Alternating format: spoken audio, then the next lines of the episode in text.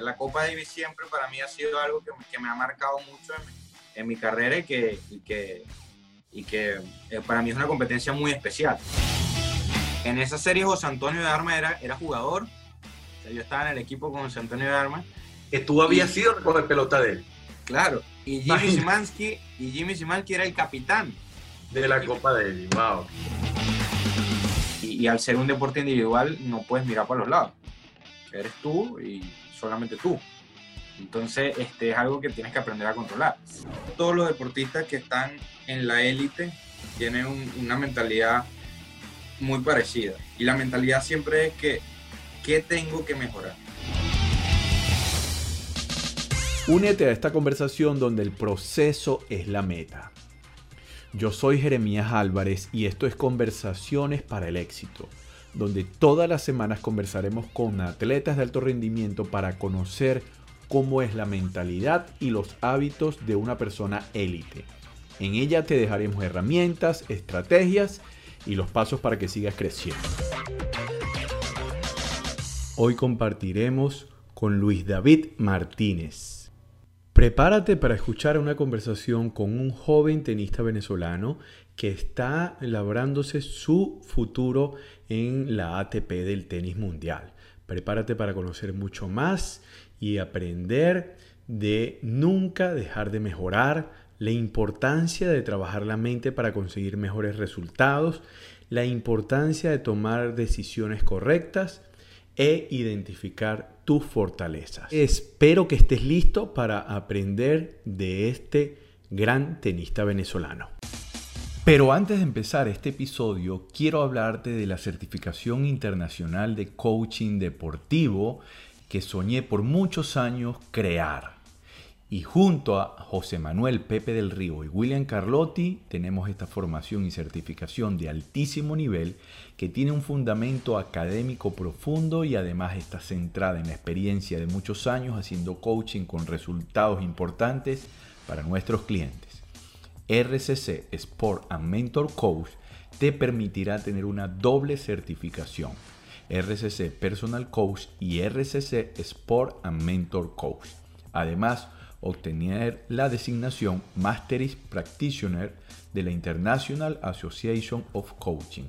Además, RCC Sport and Mentor Coach tiene el aval de Florida Global University. Visita mi página web www.coachjeremías.com y solicita más información.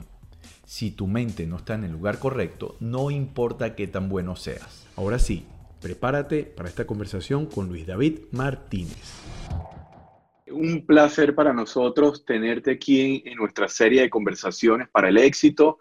Eh, nos apasiona conocer cómo piensan los deportistas de alto rendimiento, de alto nivel y cuando nos, mencionaron tu nombre para tenerte en el programa, de inmediato no lo dudamos, porque sabemos que, vamos a salir hoy súper fortalecidos en esta conversación y vamos a conocer muchísimo más de ti. Eh, sabemos que hay mucha gente que te conoce, pero, pero nada más poderoso que una historia y, bueno, aquí vamos a, conocerte más en fondo, cómo piensa un atleta y, y bienvenido, gracias por tomarte el tiempo Así que bienvenido a esta serie de conversaciones. No, bueno, Jeremia, muchas gracias por la, por la invitación. Eh, realmente, bueno, no tenemos la oportunidad, no hemos tenido la oportunidad de conocernos en persona, pero, pero conozco de tu, de tu trayectoria, conozco de tu trabajo y realmente sé que, sé que has hecho algo muy bueno con la Vino Tinto. Y bueno, para mí es algo muy, muy importante, muy chévere estar acá y poder compartir contigo también. No, gracias, gracias. Eh, en realidad lo que han hecho las cosas importantes en la selección han sido los jugadores. Ustedes son los importantes. Ustedes son los importantes, por eso es que tú eres el, la estrella aquí en este programa y, eso es lo que queremos. Sabes que me encanta siempre poner en contexto a la gente y como este, este podcast lo va a escuchar mucha gente, eh, quiero que primero nos cuentes dónde naciste y dónde estás ahora viviendo. Eh, ¿Dónde es tu sitio?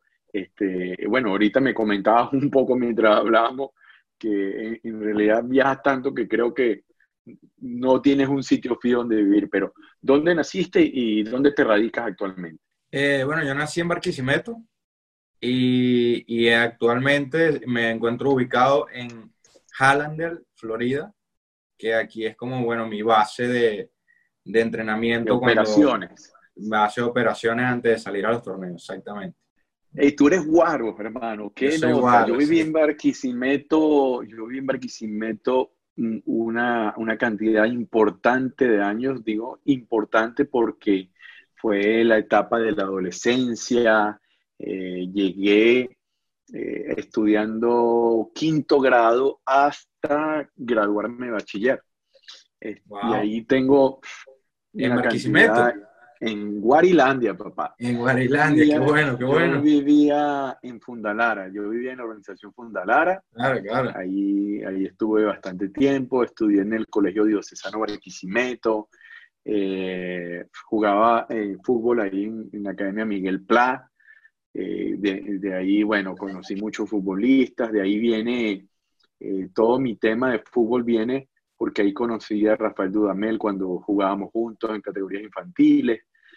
Y, por ahí comenzó mi historia eh, ya, ya de lleno en el fútbol. Claro. Pero Barquisimeto me fascina. Ahí tengo familiares, tengo muchos amigos. Eh, lo máximo, lo máximo. ¿Dónde estudiaste? Cuéntame, cuéntanos ahora más. Bueno, yo estudié en el, en el Colegio San Pedro. Y, arriba, claro. Arriba, exactamente. Y entre, entre, ahí tu, estudié eh, la, la, primera parte y después ya cuando me, por decirlo así, la segunda etapa, primer año, segundo año, me fui al, al, Colegio Ilustre Americano, que era, claro. era un colegio que, que me permitía eh, flexibilidad con mi deporte. Por eso lo, lo, lo, elegimos, ya, ya yo en ese momento estaba viajando, no como ahora, pero estaba viajando bastante también. Y bueno, en el Colegio San Pedro la, había clases en las tardes, era más complicado los permisos para viajar, entonces tuve que cambiarme a este colegio y ahí terminé el bachillerato. Correcto, sí. Yo recuerdo el Colegio San Pedro porque en esos famosos intercolegiales que se hacían, que me encantaba porque ahí, bueno, jugaba futbolito, jugaba fútbol eh, y era mi pasión. Y, se hacían los intercolegiales y, era una nota que iba de colegio a colegio a, jugar. En mi época, pero yo estoy hablando, o sea, no, no, claro, no, en, la mía también, en la mía también. Ah, el San Pedro siempre se caracterizaba por eso, claro que sí. Sí, qué bueno, qué bien. Mira, y, o sea que naciste allá, tu familia, todos de allá. Sí, sí, todos de allá, ellos actualmente todavía se encuentran allá. Y sí, Guaro 100%. Orgulloso. y, en qué zona vivías? ¿Por dónde? Eh, bueno, eh, viví mucho tiempo en Caudares. Bueno, mi, mi, mi mamá y mi papá todavía siguen viviendo allá en Caudares. ¿En qué parte? ¿En cuál organización? en urbanización Villarroca. Villarroca, esa no, no la conozco. Esa es entrando a la intercomunal. Ahí apenas agarras ahí al lado del lácteo de los Andes. Ah, perfecto. Bueno, hay una organización grande ahí, Aunque viví todo el tiempo que estuve en Barquisimeto, en Fundalara, eh, creo que los últimos dos años vivimos en eh, hacia Caudare en una organización que se llamaba Villastabure. Villa Tabure. Sí, las conozco. Ahí, estuvimos, pero eh, las estaban haciendo, era muy nueva eh, toda esa organización, por toda esa zona. Sí, sí, sí. Y bueno, me, me, me encanta Barquisimeto. Eh, oye, fíjate, allá en Barquisimeto inicias jugando tenis, pero ¿qué, qué te inspiró a ti el tenis? ¿Por qué no béisbol? ¿Por qué no fútbol? ¿Por qué tenis? Sí, bueno, yo eh, mi tío prácticamente fue el que me metió en el deporte, un tío por parte de mi mamá. Él iba a jugar todos los días en las canchas del el complejo bolivariano de tenis que hicieron para los Juegos Juveniles. Eh, no sé si lo conoces, que hay piscinas y canchas. Eh, y bueno, ellos iban a jugar todo el tiempo ahí a, a, ese complejo y yo los acompañaba cuando estaba pequeño, cinco o seis años, y bueno, siempre me quedaba un ratico más para yo darle algunas pelotas y esto, y, y, bueno, mis padres me, me, metieron a recibir clases a esa edad. Y, y, bueno, me fue gustando, lo fui combinando. Yo hacía natación y tenis. Ahí, ahí mismo en ese complejo, como quedaba una al lado de la otra, iba a, la natación y iba al tenis al mismo tiempo. Y desde chiquitico, o sea, era algo como para hacer deporte, ¿sabes? Y bueno, lo, esto, estos dos deportes los hice hasta, hasta los 10, 11 años. Y ahí ya, ya los dos entrenadores de tenis ya me dijeron, mira, un deporte es muy diferente al otro, eh, y así esto se va a empezar a lo mejor a tomar un poquito más en serio y, vamos a, a, encaminarnos hacia algún lado con, con, el deporte. Tienes que elegir uno de los dos. Y bueno, a mí realmente siempre me gustó el tenis. Me parece realmente un deporte muy bueno. Eh, obviamente en esa edad, ¿sabes? uno prácticamente lo, lo, que era, lo que disfrutaba era eh, los torneitos que jugábamos, los 10 años, la cantidad de personas con las que, con, las que te juntabas, porque en, la natación es un deporte que, bueno, te lanzaste en la piscina, nadaste 45 segundos y se acabó. ¿Sabes? En el tenis había como más esa, esa socialidad, hacías amigos. Entonces, bueno, eso me, eso me, me hizo que me quedara con este deporte. Y bueno, realmente a, a mí me, hasta ahorita me, no me arrepiento en absoluto. O sea, fue una buena decisión. Totalmente, totalmente. Me encanta mi deporte. ¿Y, y qué, qué, deporte seguías cuando eras niño? O sea, automáticamente fue el tenis por tu tío, pero ¿qué, qué, qué otro deporte seguías? ¿O qué te apasionaba? ¿Qué jugabas con tus amigos en, en el colegio, en, en, en, la, donde vivías? ¿Qué jugaban? Bueno, uno, uno sabe, uno siempre como venezolano, uno siempre tiene esa, esa cercanía con el béisbol. Eh, a mí me gustaba ir a ver a los Cardenales de Lara, eh, ir al, estadio, ver los partidos. Este, pero realmente, realmente a mí siempre me, me, no, me, fascinaba el tenis, Realmente eh, mi, mi, deporte siempre fue el tenis, siempre desde pequeñito y, y, lo sigue siendo hoy por hoy. Es algo que, que, que, no ha dejado de ser para mí el, el deporte que siempre me ha gustado. ¿Y a, a qué deportista eh, eh, seguías en el tenis entonces? Si era el tenis, ¿a quién seguías? ¿Alguien eh, de, de, Barquisimeto, de Venezuela? O, alguno que veías por televisión que tú dijiste, oye, yo quiero ser así? Bueno, a los 12 años de edad, a los 12, sí, como 12, 13 años de edad, hubo una Copa Davis en, en Barquisimeto, que jugó Venezuela contra Ecuador, y yo fui a recoger pelotas. Ah, los, niñitos que se ponen a lanzarle la pelota a los... Bueno, yo fui a recoger pelota de esa Copa Davis y realmente para mí eso fue como un antes y un después. Yo dije, wow, yo quiero estar aquí y poder jugar esto. Y poder haber, eh, en esa Copa Davis, bueno, eh, por Venezuela estaba Jimmy Simanqui, José Antonio de Armas en ese momento, por Ecuador estaba Nicolás Lapenti, y, bueno, fue algo que, que, a mí me, me, dejó como que impresionado de, de, lo que era una Copa Davis, el ambiente que generaba. Y bueno, yo estaba dentro de la cancha ni como jugador ni nada, sino simplemente era recogiendo pelotas. Y eso, eso para mí me llenó mucha emoción. Realmente yo decía, yo quiero estar aquí. Y bueno, sí, sí, sí. No, no, no, sigue, sigue. Y bueno, eh, eh, eh, después de todo ese tiempo, yo debuté en la Copa Davis en la misma cancha. Wow. A los 19 años de edad. Entonces, para mí fue, fue algo que, que, la Copa Davis siempre para mí ha sido algo que me, que me ha marcado mucho en mi, en mi carrera y que para mí es una competencia muy especial. Claro, no es para menos. O sea, ¿qué sentiste tú primero en, a esos 12 años? O sea, ¿qué, qué, de qué te enamoraste? ¿De, de, de la competencia, del ambiente, de, cómo jugaban eh, estos tenistas, o sea, ¿qué fue lo que te atrajo en realidad? Tú dijiste, oye, esto es lo mío, de aquí, de aquí no me sacan.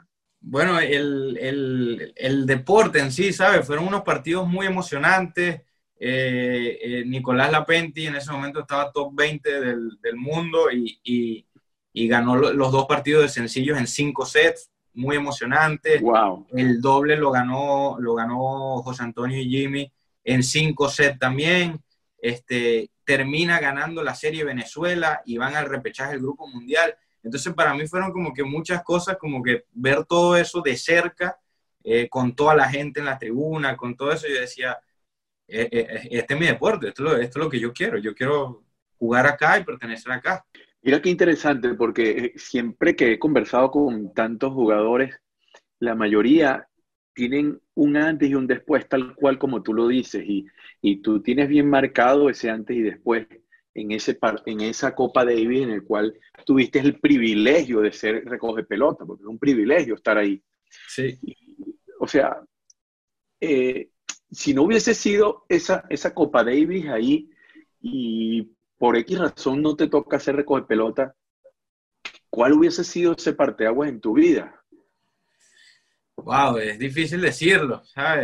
Tocó de esa manera, pasó de esa manera, pero si no hubiera tenido que ser así, no, no, no sé qué otra cosa hubiera podido ser, pero yo siempre como que antes de eso incluso yo estaba encaminado, o sea, yo siempre no me perdía ninguna clase, era el primero en llegar a la cancha, era el último que me iba, sea, siempre con, el tenis para mí siempre como que lo fue todo, ¿sabes?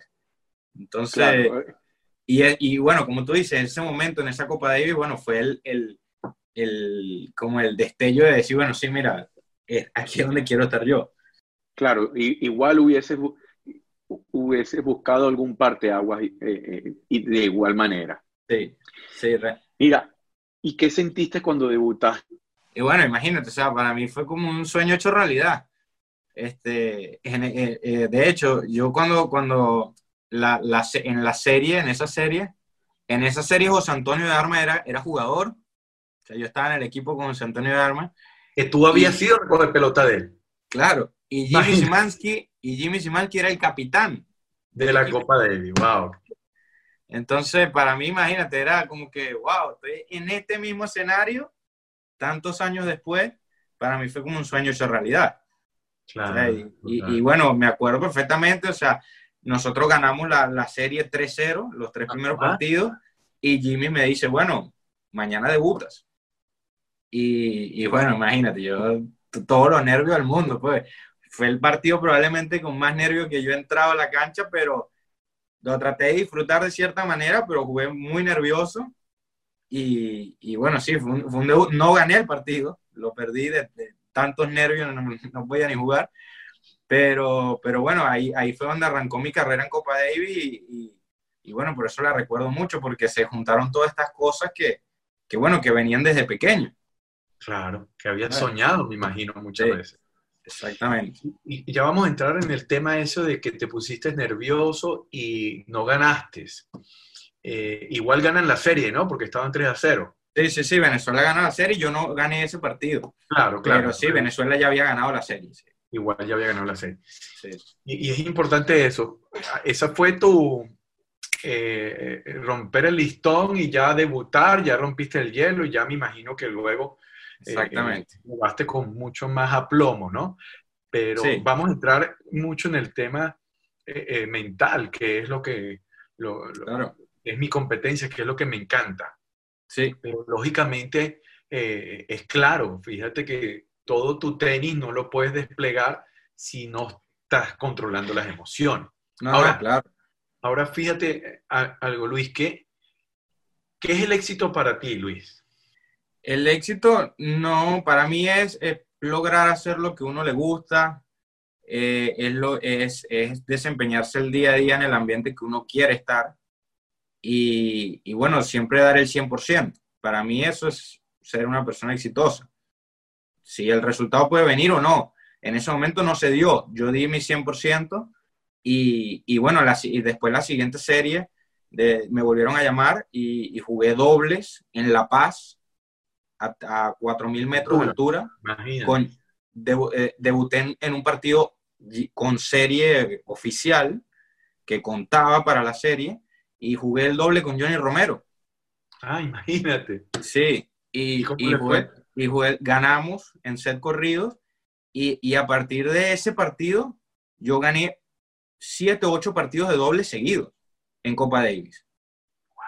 Bueno, entonces para mí, para mí el, el éxito es, es seguirlo intentando, siempre dar el 100%, tratar de ir mejorando todo lo que haya que mejorar y, y bueno, ir reconociendo los errores que se hayan cometiendo para, para irlos mejorando. El resultado es el final. Claro, este, eso tú lo tienes muy, muy clarito porque estás metido de lleno en, en lo que es el deporte de alto rendimiento, pero hay mucha gente que no lo, no lo tiene claro ya que lo ven como espectadores y un espectador, un fanático, mide el éxito es con resultados.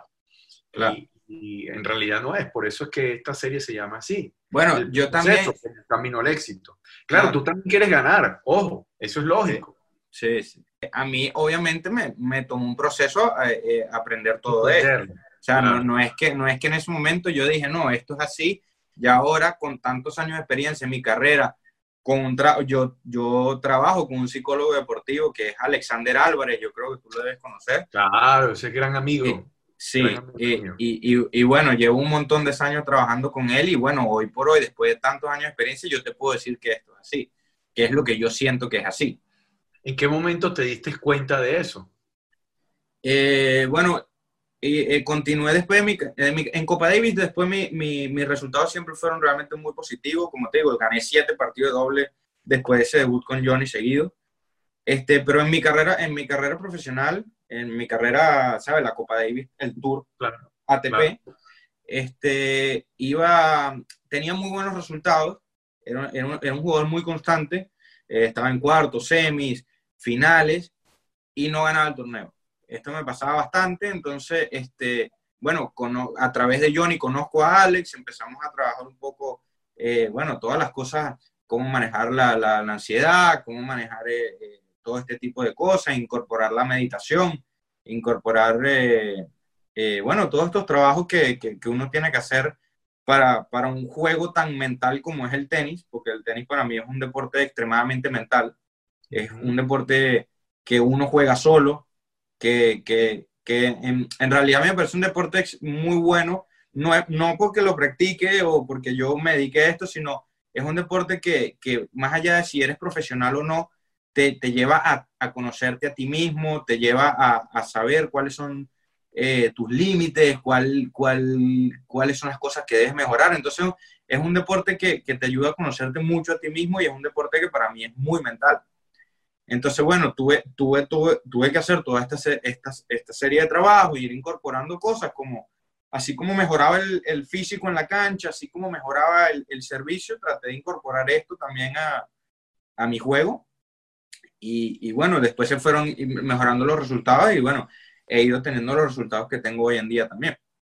Y eso, eso, fíjate qué importante. Aquí está, estoy buscando una frase que te voy a mostrar de, de Rafa Nadal que lo dice, que habla muy bien, que él dice que no es su revés, sino su saque, sino la mente, lo, que es lo importante. Dice Rafa Nadal que, bueno, todo el mundo probablemente de, la mentalidad, ¿no? Sí, probablemente el, el, mejor jugador mentalmente hablando en el tour. Sí, yo, yo escuché una entrevista que le hicieron a Martín del Potro, eh, que él estaba hablando y le preguntaron que para él cuál era el más, el, eh, el, jugador más complicado que le había enfrentado, algo así. Bueno, él dice que él los conoce y se ha enfrentado a la mayoría de, de, de, los, de los números uno claro, claro. De, los últimos tiempos, como Roger Federer, él, Djokovic. Y él dice que ellos tienen, entre ellos dicen algo, que no importa cómo vaya el partido, al final siempre gana Rafa. Ellos dicen eso así. Que no importa cómo vaya el partido, al final siempre gana Rafa. Por la fortaleza mental que tiene Rafa Nadal, que es impresionante, que tú crees que le ganaste ya y te voltea el partido ahí mismo, que ese hombre no, o sea, es muy difícil ganarle y, y, y, todo está acá.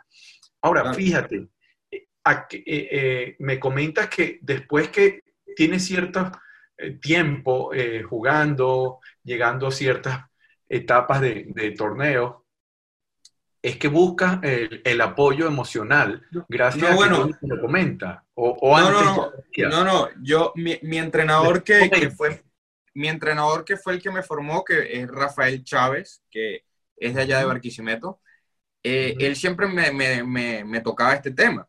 Él me, me, hizo leer muchos libros en ese momento, en mi etapa de formación acerca de todo esto. Y, y, bueno, o sea, siempre traté de buscar opciones, siempre estaba tratando de buscar opciones.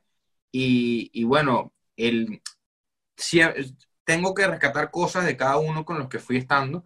Claro. Eh, pero con, con, Alex fue como que el, el, el Más que, específico, pues. el, que encajé, encajé de una buena manera, hubo buena química y bueno, me, me ayudó a entenderme a lo mejor también eh, eh, ya yo estaba un poco más maduro en ese momento para entender la, la, la, situación un poco mejor, pero ya, ya no es que yo busque ayuda cuando el barco se estaba hundiendo, o, no hundiendo, sino cuando, cuando no podía pasar una barrera. E, esta, esta etapa de, de, ponerle atención a lo psicológico ya, ya me lo había inculcado mi, mi, primer entrenador, Rafael Chávez. me acuerdo perfectamente, me hizo leer un libro este, que se llama Winning Ugly, de Brad Gilbert. Ok. Y, y, es un libro que, que, te habla justamente de eso. Eh, eh, no todos los días puedes jugar eh, perfecto. Sobre todo un deporte como el tenis, que es un deporte solo, de precisión, que, que un día estás sintiendo el saque y el siguiente día no lo sientes. o, ¿sabes? Hay, más viento. Y, entonces, por eso se llama winning ugly. No importa cómo gana, busca la manera, resuélvelo, o sea, implementa la parte mental en el juego. Entonces, bueno, ese, ese, libro me lo leí en ese momento y no, o sea, siempre traté de, de ponerle mucha atención a, a, esto. Por eso cuando me contactaste y, y, vi el título de lo que justamente lo que tú me estabas diciendo, yo me identifico mucho con eso porque, porque creo totalmente en lo, en lo, en lo, que, en lo que tú, en lo que estás haciendo, en, en el título que, en el título de esta conversación. Claro, claro. Sí, fíjate, eh, mi pregunta por qué viene, eh, eh, obvio que en el tenis sobre todo, como muy bien dices, como es un juego tan mental que la mayoría de los entrenadores ya tienen incorporado tratar de dar herramientas a, a sus jugadores de cierta manera. Claro, ya viene alguien este, a trabajar de manera específica esa área como lo es este, un psicólogo deportivo o un coach deportivo que ya viene a trabajar, que es su competencia total. Y eso es lo que hacen los equipos multidisciplinarios, eh, que la mayoría de los, de, los grandes atletas, de los top, tú ves que tienen un equipo grande, o sea, solamente el entrenador, tienen al fisioterapeuta, tienen el preparador físico, tienen a su coach, tienen este, eh, hasta nutricionista, o sea, e, e, es, un equipo grande si quieres estar en la élite. Y la otra vez yo estaba conversando porque, aunque sí es cierto que el tenis es como más evidente tener ese acompañamiento mental y, emocional, aún hay gente que no, no busca esa figura.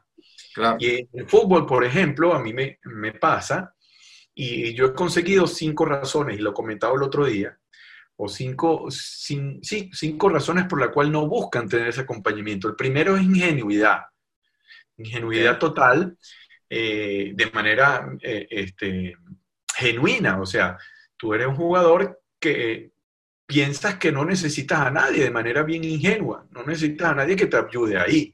Sí, claro. Por eso no lo buscas. La segunda es por ignorancia, y la ignorancia es eh, este, falta de información, más nada y que no conoces que existe esa figura que te puede apoyar, ignorancia total y por eso no la busca. La tercera es la arrogancia, que el ego este, somete mucho a algunas personas y dicen, no, yo no necesito de nadie, yo solo puedo, yo soy Superman, o sea, Rafa Nadal y yo, pues. Claro, claro. Este, la, la cuarta es por compararse con otros y eso es peligroso porque posiblemente hay algunos que de manera intrínseca tienen esa, esa fortaleza emocional y mental y no tienen esa figura, pero uno de cien, de miles, de cientos. Entonces se compara con ellos y si Pedrito no tiene, yo tampoco. Exacto. Y la quinta, bueno, ya es algunas prioridades de algunos de, de saber dónde invertir el dinero, porque en realidad eh, eh, un deportista es su propia empresa, es su propio negocio y un empresario hace, lo que hace es reinvertir el dinero en su empresa, en él mismo, porque está claro que vacía tus bolsillos en tu mente, que tu mente llenará tu bolsillo. Pero bueno, esas son las razones que yo he visto. Tú estando ya en el tenis, has encontrado resistencia con algunos que ni pendiente, que no, no, no, buscan. yo, realmente... Lo dudo, eh, ¿no? Pero yo realmente lo, lo, lo, lo, que veo es que todos los deportistas que están en la élite tienen una mentalidad muy parecida. Que por lo menos en el caso del tenis, todos los jugadores top 100 o, o, que, o que están jugando los torneos más importantes del, del, del, mundo tienen una mentalidad muy parecida. Y la mentalidad siempre es que, ¿qué tengo que mejorar? Mm. Qué bueno. Ellos siempre, ellos siempre están buscando eso. Entonces yo, yo por lo menos en, en, mi caso he tenido la suerte de las últimas tres pretemporadas que yo he tenido que realizar, las he realizado al lado de, de Bob y Mike Bryan. Son los mejores doblistas de la, de, la historia del, tenis. Y, y, bueno, me ha tocado ver cómo, cómo piensan y, y es, es, realmente increíble que, que, siempre están buscando el cómo mejorar. Entonces, yo creo que, que a medida que tu nivel sube, a, a medida que, que, que, buscas entrar en una élite selecta, siempre tienes que buscar qué mejorar. No puedes dejar de mejorar.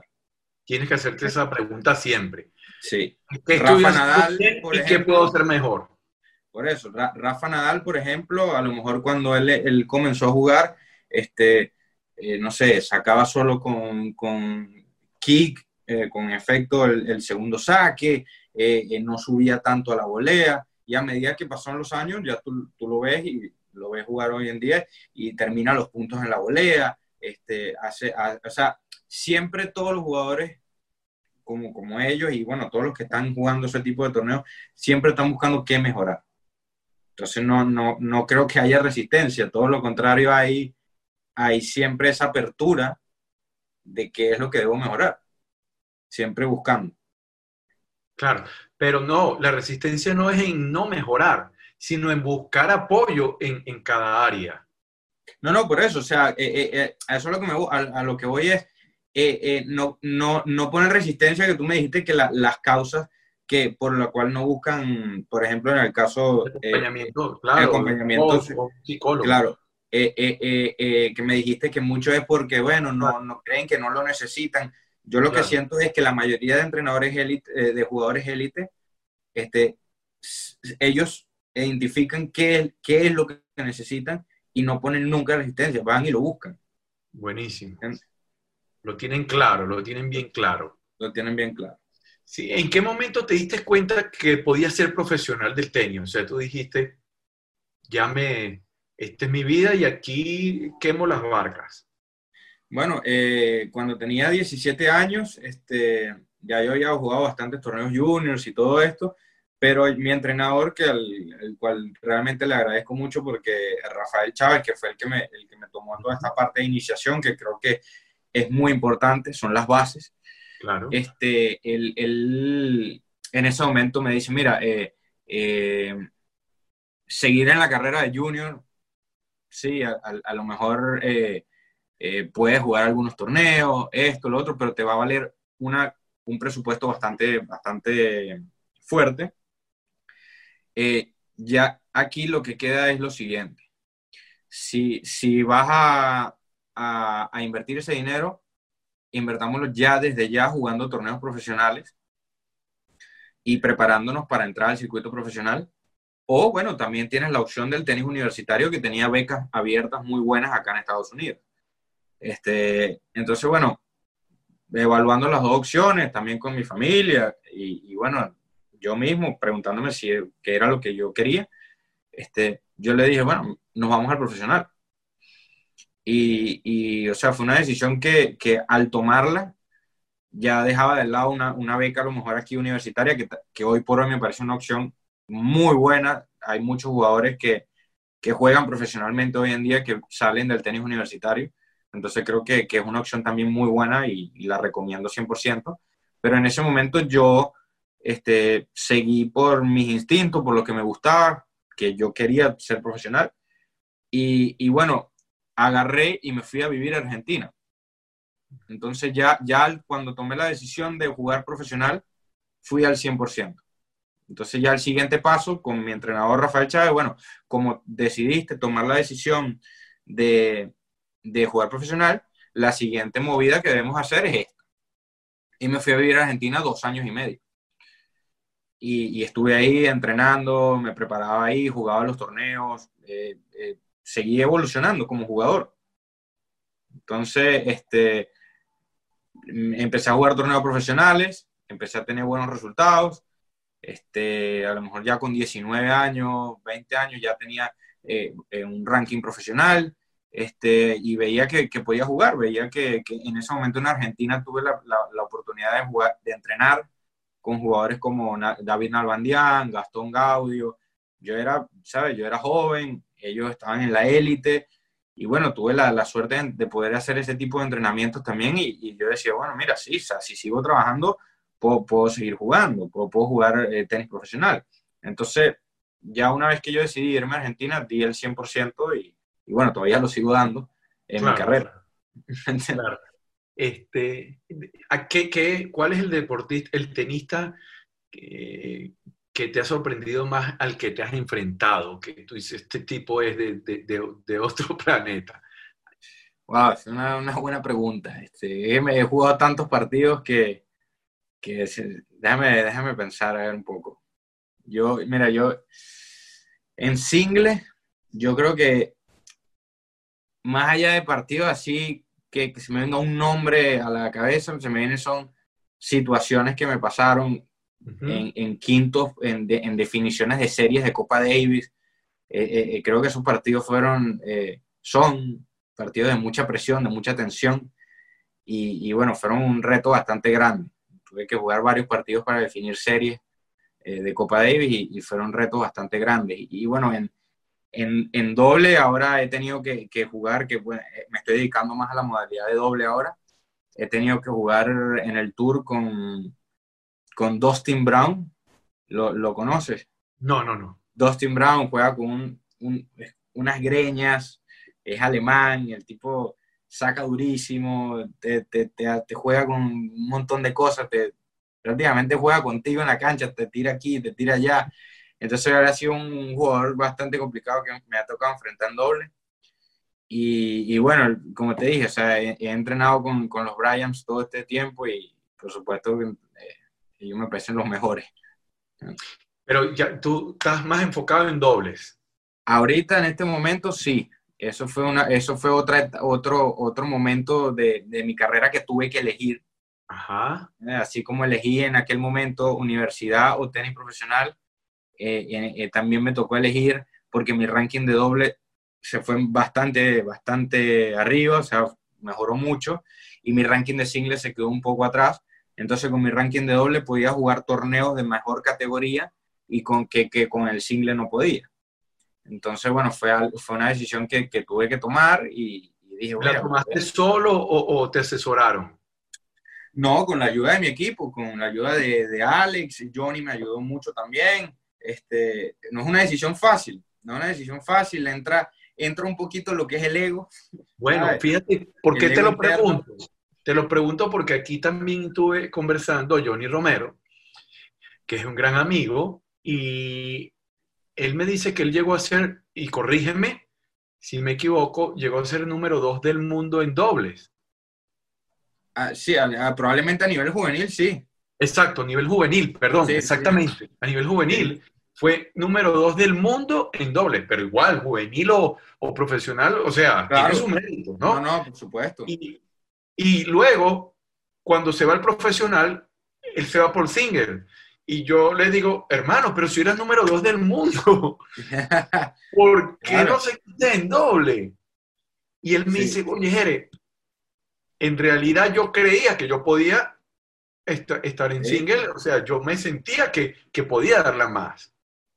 Pero le dije, pero no te diste cuenta que era número dos. O sea, me dice, claro, Y, yo le dije, si tuviesen, yo creo que te faltó que te hicieran la pregunta correcta, que te hicieran esas preguntas. Me dice, yo creo que sí me faltó eso. Por eso te pregunto, ¿quién te ayudó a tomar la decisión? Fíjate que él te está ayudando porque él pasó por ahí. Exactamente. La importancia de, de, de saber escuchar ¿ah? y de, dejarse guiar, de tener un mentor, de tener un psicólogo, fíjate, entre el psicólogo, tu, tu entrenador, o sea, te ayudan. Y, y, y, y ojo, no, ojo no, no fue fácil, no, no fue una decisión fácil. En, en, eh, me tomó por lo menos un, un, año, un año y medio en el, que, en, el que, yo iba a los torneos, a los torneos de, de mejor categoría, y, y, por supuesto entraba en dobles, pero yo todavía me, me, inscribía en la clasificación de single. Y yo decía, no, pero yo todavía, ¿sabes? Quiero ah. meterme en single. Y entonces a veces jugaba, a ver, yo todavía puedo jugar buen single. De hecho, yo hoy por hoy todavía juego Copa Davis singles. y jugué Copa Davis en Nueva Zelanda en, en sencillos y yo gané mi sencillo. Yo, yo puedo jugar single, lo que pasa es que mi potencial en el doble eh, puede ser más alto. Claro. Entonces claro. eso fue lo que determinamos y en ese momento yo jugaba las clasificaciones en, en single y, y ganaba uno, dos, tres partidos y cuando me tocaba jugar el doble estaba muerto, estaba Y cansado. supuesto, Entonces, claro. ¿sabes? hablando todo con Ale, con Johnny y todo eso, decía, mira, o sea, eh, tenemos el enfoque, el enfoque errado. O sea, la, la prioridad tiene que ser el doble y el single que acompañe para poder seguir subiendo el ranking. Entonces me tomó como un año entender todo esto y bueno, hoy por hoy, si, me, si sé que no, no, no me tengo que inscribir en single porque, porque ese torneo me importa en doble, mi prioridad es el doble. Sí, eso, eso, le, eso le faltó a Johnny. Y, y yo se lo pregunté, me dice, me faltó que me hicieran las preguntas correctas, porque qué indicador más poderoso que, se, que veas que era el número dos del mundo en Claro. dobles, papá. O sea, por ahí era Sí. el camino. Sí, sí, Pero, claro. pero es lo importante de rodearse de gente que te ayuden a, a seguir. Y aún así, como tú dices, te costó un año, o sea, tomar Pero- la decisión. Lo, lo que pasa es que, bueno, tú, tú, tú sabes bien que, que cuando te hacen esas preguntas a veces es difícil aceptarlo a la primera, ¿sabes? Es como que, wow, pero yo todavía siento que puedo jugar singles bien y, y entonces entra, entra como que un, un, un poco el ego en juego. No, el ego, yo, quiero jugar, yo quiero seguir con mi single, sí, pero ¿dónde va a estar mi, mi, mi mayor potencial? Mi, mi mayor potencial va a estar en el doble. Entonces, bueno, desde, desde, Tú sabes que ahí hay una pregunta buenísima que es, ¿tú quieres alimentar tu ego o quieres alimentar a tu familia? Eso está buena, sí, exactamente, ¿Mm? exactamente. Porque ah, es- eso nos pasa muchas veces. Este, eh, el ego no nos deja muchas veces avanzar. Sí. ¿Qué, qué- qué tenista, porque no, no, me lo, no me lo has dicho, ¿qué, cuál, cuál tenista admiras más y por qué? Bueno, en, en sencillos, en singles, eh, siempre admiré a Roger Federer desde que estaba pequeño. Parece que tiene una elegancia tremenda en la cancha. eh, su equilibrio mental eh, es como único. Y bueno, eh, de hecho, estuve leyendo un artículo de él hoy en el, en el, que, en el que él decía que, que él hubo un antes y un después porque él, él rompía raquetas. Entonces hubo un antes y un después entre encontrar su equilibrio mental. Entonces me, me parece realmente que es una persona que, que un ícono del deporte, que, que, ha, que ha marcado una era y, y siempre, me, siempre lo he admirado. Y bueno, en la modalidad de dobles, el, el, lo que te digo, eh, antes de conocerlos, los admiraba y ahora que tengo la posibilidad de estar cerca de ellos, los admiro mucho más, que son los hermanos Bryan. Fabuloso. Eh, me dijiste que leíste un artículo. ¿Te gusta leer? Sí, claro, bastante. Pero ¿de Estoy dónde, buscando. viene, ¿de dónde viene ese gusto a la lectura? Eh, siempre, siempre, siempre estoy buscando información, siempre estoy tratando de, de aprender cosas nuevas. De, Pero, pero, viene por el querer mejorar. Viene por el querer mejorar, sí, también. Y, y, bueno, eso, eso siento que me ayuda a mí a la concentración un poco también. Te lo pregunto porque hay algunos deportistas que no les gusta leer. Y, y no, me, no, claro. Me, no, cada persona no es un mundo. Sí, sí, me han dicho, no me gusta, Jeremías, ponme, dame videos, dame X, pero no, no, me gusta. Y la lectura es muy poderosa. Claro, estoy de acuerdo. Me imagino, me imagino que Alexander te, te, manda a leer también algunas cosas. Sí, sí, Alexander siempre me manda a leer y, y bueno, yo también siempre estoy tratando de, de, de, buscar, de buscar siempre información, buscar mejorar. Este, me gustan mucho los, los libros de, de, de psicología, de, de, todo lo, lo, que tenga que ver con, con, con, la persona, las personalidades. Y entonces siempre estoy tratando de, de aprender algo nuevo. ¿sí? Cuéntame las meditaciones del mindfulness. ¿En qué momento llega a tu vida y, y, y, qué beneficios les has encontrado a tu juego con él? Bueno, yo, yo eso del mindfulness lo había leído justamente en un libro de Phil Jackson, que para mí es el, claro. el, el que... top el top del mindfulness. Fue el que incorporó, yo creo que en el deporte de manera sí. más, gráfica y visible. Eh, eh, lógicamente, algunos otros entrenadores deben haberlo hecho también. Yo creo que es como el más visible.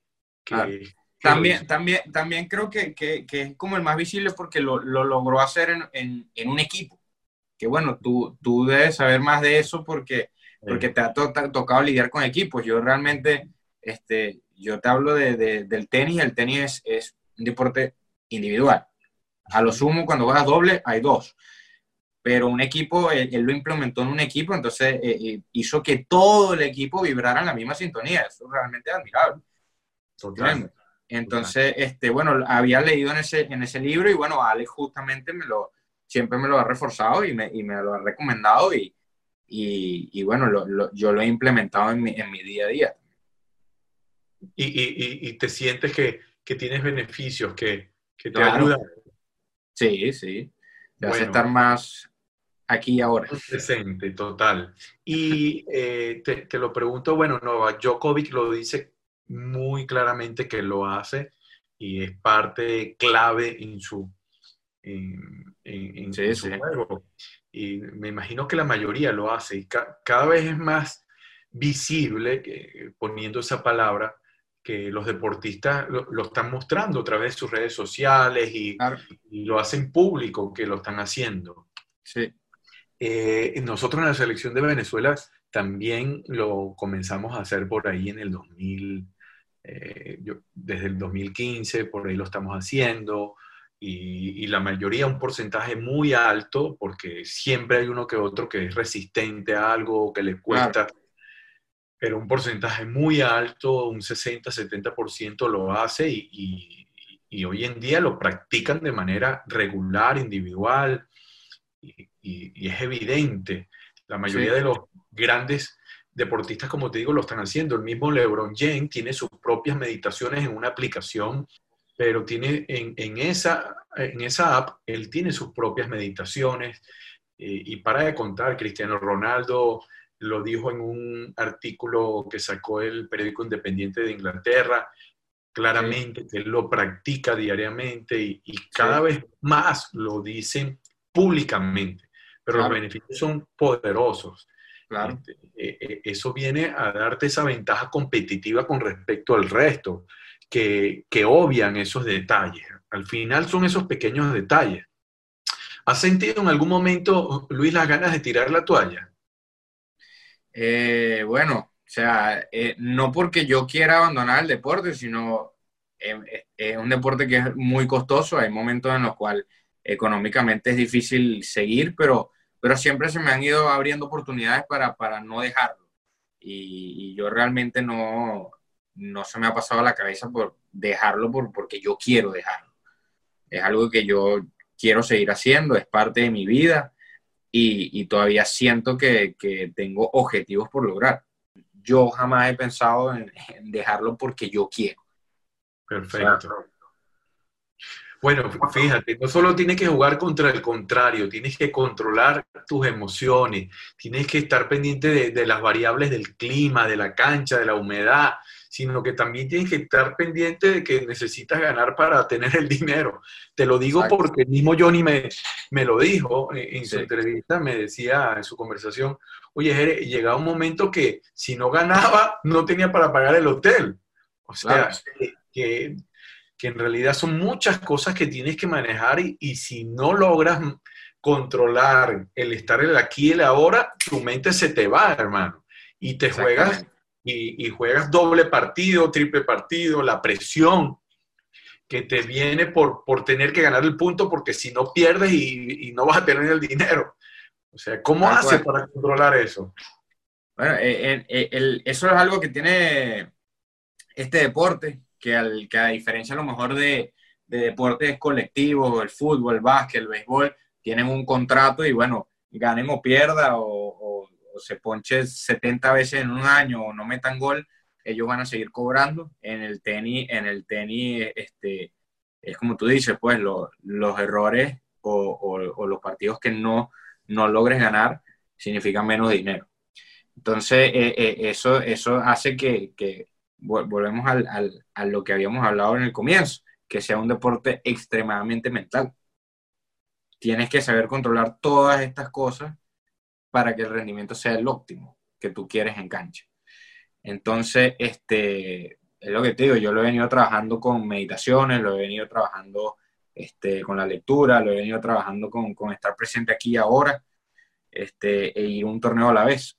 No puedo, no puedo ir más allá, más al, al, al futuro, porque si me voy para allá, el, el rendimiento va a bajar. Total, son, total. son más, más, más, ansiedad, más incertidumbre. Este, y, y, como te digo, un deporte que, que es, eh, por así llamarlo, inestable económicamente en, en, el, en, el, primero y el segundo escalón, que son los futuros y los challengers, que, que al ser tan inestables económicamente, tú no sabes qué va a pasar mañana. Entonces, es un deporte que para ir, que te exige, para entrar en la élite, manejar todo este tipo de, de, de, de, cosas que te van pasando en la cancha y fuera de ellas. Y, y, al ser un deporte individual, no puedes mirar para los lados. Eres tú y solamente tú. Entonces, este es algo que tienes que aprender a controlar. Una vez que entras en la élite, ya, bueno, económicamente ya todo mejora, todo es más bonito, todo. Hablando del tema económico, yo realmente juego tenis porque siento que lo económico es un extra que me va a venir cuando yo esté en la élite. Yo juego tenis no por el dinero, sino juego tenis porque yo quiero estar y es eh, eh, un objetivo mío de toda mi vida estar en la élite, es jugar los torneos grandes. El dinero, la fama, todo lo, demás puede venir este, como extra. Pero es algo que, que yo siempre he querido estar y, y, y, por eso siempre he tratado de hacer lo mejor posible para llegar a estar ahí. O sea, tú, tú eres, tú estás claro que tú estás enamorado es del proceso. Yo totalmente, a mí me gusta lo, lo, que estoy viviendo. O sea, como te digo, tengo tres años en, eh, eh, eh, que, que, llevo entrenando con Maurice Rúa, que uh -huh. es una leyenda de nuestro tenis también. fue voy, top 100. Lo voy a tener el miércoles que viene acá. Claro, exactamente. Bueno, él es mi entrenador. Y, y cuando, cuando comencé con él, hablamos justamente de eso. Mira, esto, esto va a ser un proceso.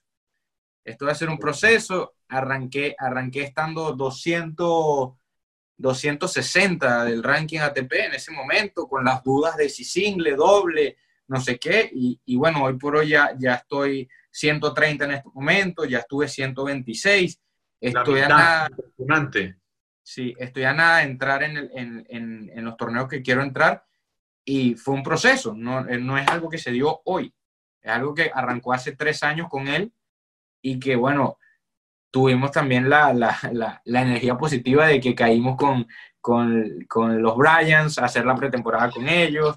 Entonces, bueno, fue algo que, que estuvimos haciendo mucho con, con Maurice y, y, y, como tú dices, fue un proceso. Qué bien. Mira, este, ¿de qué estás agradecido, Luis? Agradecido, ¿no? Mira, de, de, de la vida que se me ha dado, de, de, todas las personas que me han ayudado. Este, creo que, que el, el, tenis en sí, el, el deporte, eh, fuera de cancha también me ha dado mucho.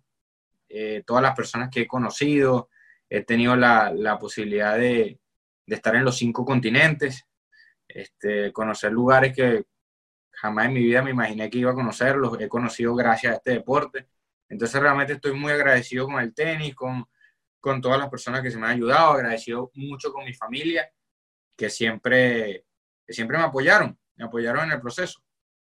Siempre, siempre estuvieron ahí, no, eh, ¿quieres ser tenista profesional? Dale, te apoyamos. ¿Quieres esto? Dale, te apoyamos. Entonces, eh, también le agradezco mucho a ellos. ¿Cuál es el torneo que más sueñas ganar? Wimbledon. Sí, Wimbledon realmente me, eh, siempre ha sido mi torneo como favorito y, y sería un sueño poder ganarlo. ¿Por qué ese?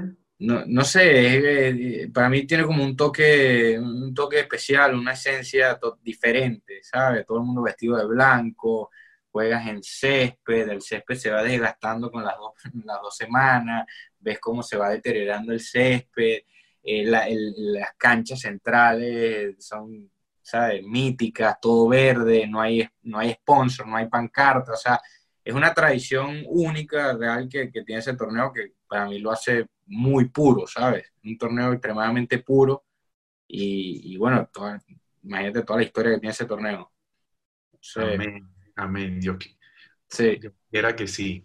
Mira, eh, ¿qué deportista fuera del tenis admiras y por qué? Eh, antes de ver el documental de Last Dance ya lo miraba y después del documental todavía lo admiro mucho más. Eh, Michael Jordan. ¿Por qué? Me parece un, un líder, un líder como ninguno, ¿sabes? Creo que, que, lo que lo que fue ese tipo para, para el deporte, para el básquet, eh, y, todo lo, lo, que hizo con sus compañeros. Ya había leído el, el, libro de los once anillos de Phil Jackson y él hablaba un poco de, de, de lo, que, de lo que hacía eh, Michael.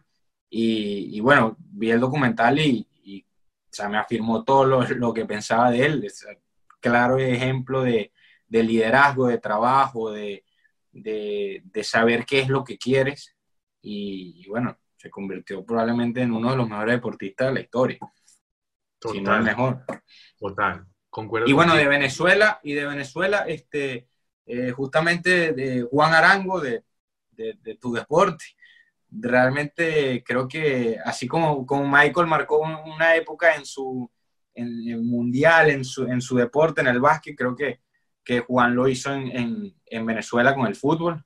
Creo que, que, fue un líder muy, un ejemplo a seguir muy, muy importante en ese momento en, en la Vinotinto y, y bueno, ojalá lo, lo incorporen más a, a, apoyar algo en el, en el, en el fútbol. Lo, no, no, no, lo he visto, ¿ha, estado más involucrado con el fútbol o, o, no tanto? Ya, ya está, ya se retiró, ya se retiró, pero pero sí, eh, eh, un jugador que marcó una época total y abrió muchas puertas para, para los futbolistas venezolanos, total. un, jugador fuera de serie, totalmente de acuerdo contigo. Mira, si tú tuvieras la oportunidad de ir a, a, Barquisimeto en la época que tú tenías 10 años y, y vieras a ese muchachito de 10 años, ¿qué le dirías? Tranquilo, disfruta que, que, los años que vienen la vas a pasar bastante bien y, va, y vas a hacer lo que te guste. Vas a estar haciendo lo que te gusta. Qué bueno.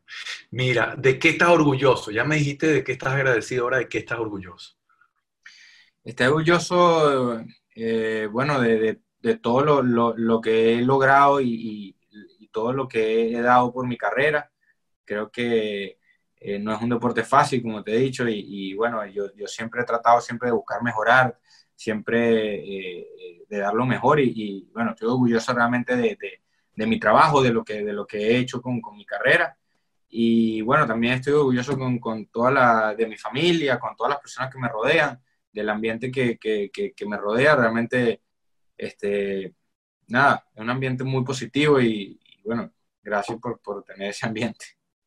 Qué bien. Si estuvieras un partido eh, que tiene, eh, estás con tu saque y, y estás perdiendo y, y el, el, jugador contrario tiene la ventaja eh, de romperte el saque y, y, de ganar el partido, match point, este, y te toca sacar, ¿cómo, cómo sacas? Suave, y le das con todo y ya tienes una falta, te, te, te, queda un solo lanzamiento. No, si me queda un solo saque, por supuesto voy con efecto, asegurándolo. Asegurándolo, este, siempre, bueno, como el, el típico segundo saque ahí al revés y, y, arrancar a jugar el punto. Qué bien. Mira, eh, ¿qué le recomendarías a una persona que tiene grandes sueños?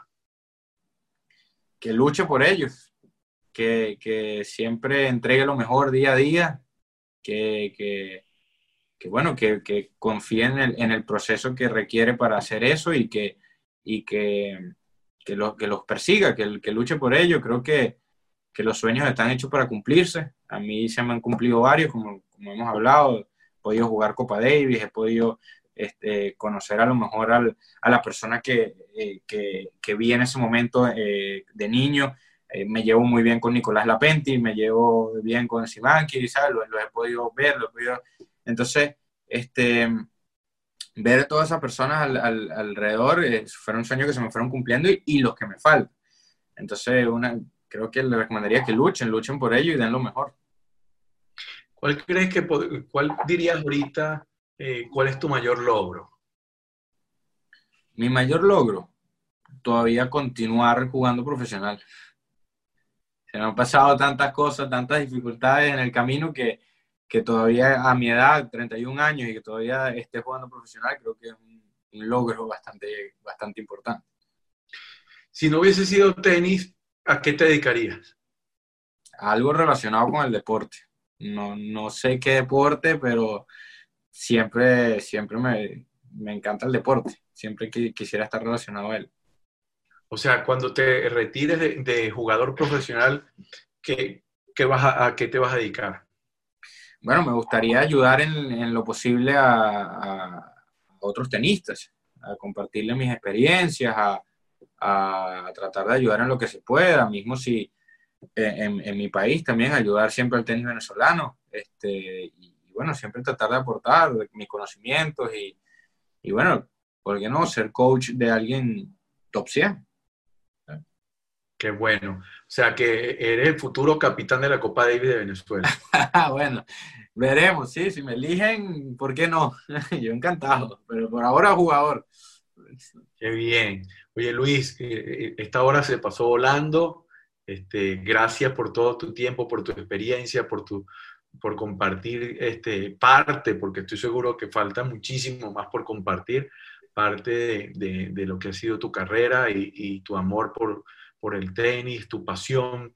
Eh, antes de, dejarnos, ¿qué, ¿qué, libro le recomiendas a, las personas? Eh, ¿Cuál es el que más te ha impactado que nos puedes recomendar? ¿Y qué mensaje final le dejas a, todas las personas que, te van a escuchar? Este, bueno, los libros, los que te hablé, el señor, el, los, once los, anillos. de Phil Jackson. El, Señor de los Anillos también, esa película. El, el Señor de los Anillos, no. los once anillos de Phil Jackson, eh, el de Rafa Nadal, el Open de Andre Agassi. Uf, el de Open de Andre Agassi es el de, Open de Andre Agassi y el Poder de la Hora. Ah, buenísimo, el Poder de la Hora. Fabuloso, fabuloso. Sí, sí, sí. ¿Qué, mensaje le deja a, todos? Eh, bueno, no, primero que nada, que estén todos bien de salud en este momento tan difícil que estamos pasando eh, mundialmente. Y bueno, que nada, que espero que escuchen este, este, esta buena conversación que tuvimos, Jeremía, y, y bueno, ojalá lo podamos volver a hacer. Y bueno, un saludo grande para todos y que, que espero que les guste. Fantástico, Luis. Gracias por tu tiempo. De corazón la, pasamos súper bien. Gracias por, por compartirnos parte de, lo que ha sido y, lo, de lo que sigue siendo. Y estoy seguro que vas a lograr muchísimas de esas metas que tienes. Que si bien es cierto, vamos torneo a torneo, siempre hay una, un objetivo, una meta en la que final. quieres ir. Eh, y, estoy seguro que lo vas a lograr. Y lo más importante no es lo que vas a lograr, sino eh, eh, el, en esa persona que te sigues convirtiendo en el proceso, que al final es lo más importante, enfocarse en el, en el proceso, que los resultados van, van a llegar como consecuencia. Te deseo lo mejor de la vida, sigue apasionado por tu profesión y, y estamos siempre en la orden por aquí. Qué buena conversación tuve con Luis David y si te gustó este podcast, envíale a alguien este episodio. También sigue nuestro programa en Spotify o suscríbete en iTunes. Y si es ahí, califícanos con 5 estrellas para que más gente nos pueda encontrar y podamos seguir conversando con más atletas élites. Sigan nuestra cuenta en Instagram arroba coach Jeremías o arroba C para el éxito. Comenta esta conversación. Esto fue todo por hoy. Quien les habló, Jeremías Álvarez. Que tengas una feliz semana. Este episodio es presentado por el modelo Crack, un modelo de acompañamiento emocional y mental para jugadores, directores técnicos y líderes deportivos. El modelo Crack ha sido creado en un marco para construir culturas de alto rendimiento que se centran en el entrenamiento de la mentalidad individual para ser un catalizador positivo y exponencial del colectivo. Visita mi página web www.coachjeremías.com o escriban directamente al correo info.coachjeremías.com. En la producción de este espacio, Mariel Gorrín. En la edición, Claudia Cuauhtémoc.